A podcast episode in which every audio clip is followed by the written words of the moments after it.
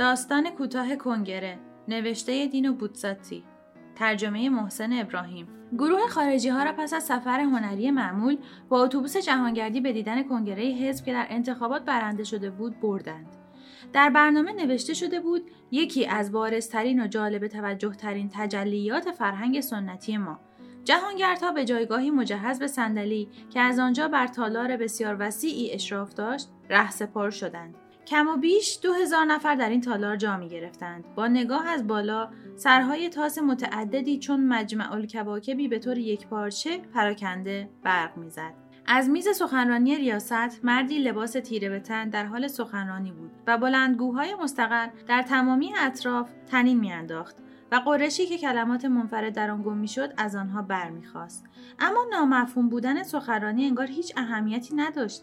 در حالی که او حرف می‌زد توده شرکت کننده در همایش آکنده از هیجان شدیدی بود. تقریبا همه به پا ایستاده بودند و در گروه های مجزای گوناگون کم و بیش مشخصی که خود به خود تشکیل دار و دسته هایی را می‌داد دیده می شدند و هر کدام از این واحدها در التهاب بود. یک خانم اظهار داشت همشون یه قیافه دارن.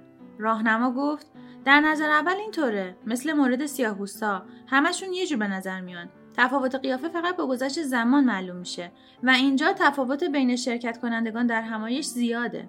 کسی گفت آخه میشه فهمید با این همه هیجان از چی حرف می‌زنن؟ راهنما گفت موضوع اصلی همیشه سر اوزفرسکاست جهانگردی با قیافه روشنفکرانه تصدیق کرد. عجب پس موضوع مهمیه. شرط میبندم که خیلی از هم دلخور میشن. یه نفر دیگه علاقه من پرسید اوسفرسکا جدی اینجا دارن درباره اوسفرسکا تصمیم می‌گیرن؟ صدای تیزی پرسید ولی اگه درباره چیزی به این مهمی تصمیم می‌گیرن پس چرا بیرون؟ تو میدون احدی منتظر نیست. راهنما خونسرد ادامه داد توجه بفرمایید آقایون به تقسیم بندی جریان های مختلف توجه بفرمایید. موقعیت از این بالا مثل روی یه نقشه جغرافیایی مورد ارزیابی قرار می‌گیره. یکی از مهمترین گروه بندی ها اگه نه بزرگترین در مرکز قرار داره. اما امکان تعیین حد و حدودش سخته و درست یکی از جنبه های هیجان انگیز نمایش همینجاست. چون که کناره های هر گروه در جوشش دائمه. و هر چند وقت یک بار با رفتن به گروه های کناری از هم میپاشه. اونجا اونجا رو نگاه کنین. و نشان داد واقعا خوش اقبال بودین. اونهاش یک انشعاب ناگهانی گروه ماه ها که به جریان صبح خیر میپیونده. ماه ها راهنما توضیح داد از همون گروهی که داشتم شرح می‌دادم. اسمشون به این خاطر اینه که خط سیاسیشون در ماه می سه سال پیش اعلام شد. اما تا کمی قبل خیلی قدرتمندتر بودند ولی بین طرفداران اختلافات جزئی بروز کرد. البته نه تنها از نظر ماهیت آرمانی و برنامه ریزی و نه از نظر ساختاری بلکه حتی به خاطر مسائل شخصی و قدرت. و این هم از جناح موسوم به لیچریو چون که معمولا در خونه عالی جناب گولاشونی که درست در میدان سنلیریچو اقامت داره جمع میشن. بله بله یه هسته جالب که خیلی ها خواهان آینده روشنی براشون هستن. اونجا یکم سمت چپ رو نگاه کنین. اونجایی که اون قوزی عینکیه داره حرف می‌زنه؟ دقیقا آقا اون عالی جناب سوپرزو مغز گروهه که با اعتبار شخصیش همه جناها رو در کنار هم نگه میداره. اما اما باز هم صدای تیز قبلی بود. خیلی هم در کنار هم فکر نمی کنم. اطراف لیریچو انگار داره از هم میپاشه راهنما مخالفت کرد. چیز مهمی نیست. تکثیر ناچیز حاشیه‌ای که دلالت بر شور و حرارت به اصطلاح گفتگوی درونی داره. به هر حال فاقد عملکرد دیالکتیکی اصلیشون نیست. یعنی چی؟ براتون توضیح میدم. اون دسته که کمی سمت چپ لیریچوس رو می‌بینین؟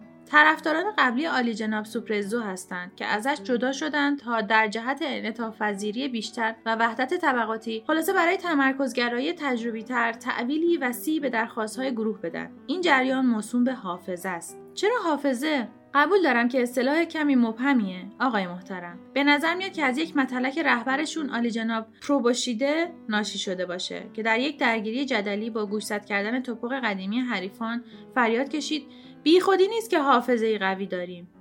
جهانگردی ریشو تفسیر کرد مزه پراکنی نمایندگان مجلس و سر تکان داد. راهنما حرفش را از سر گرفت.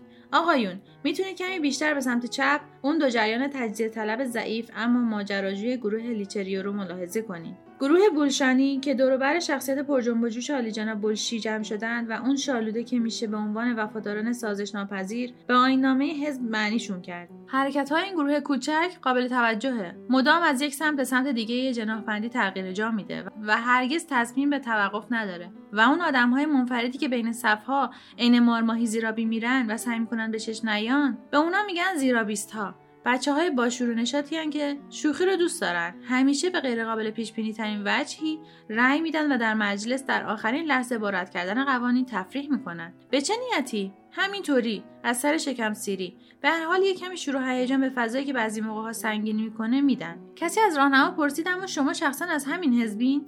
راهنما از ته خندید. اختیار دارید من آدم ساده ای هستم. من سیاسی نیستم. اما طبیعتا رأیم رو بهش دادم. بین جهانگردان بچه ای هم بود که تا آن موقع جز خمیازه کشیدن کار دیگری نکرده بود.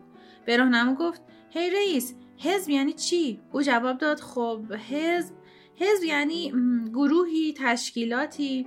خب مجموعی از افراد که یه جور فکر می‌کنن.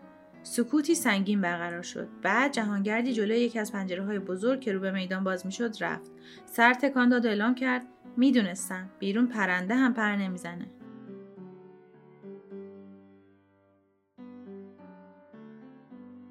برای ارتباط با ما آیدی صوفی underline couple را در اینستاگرام جستجو کنید.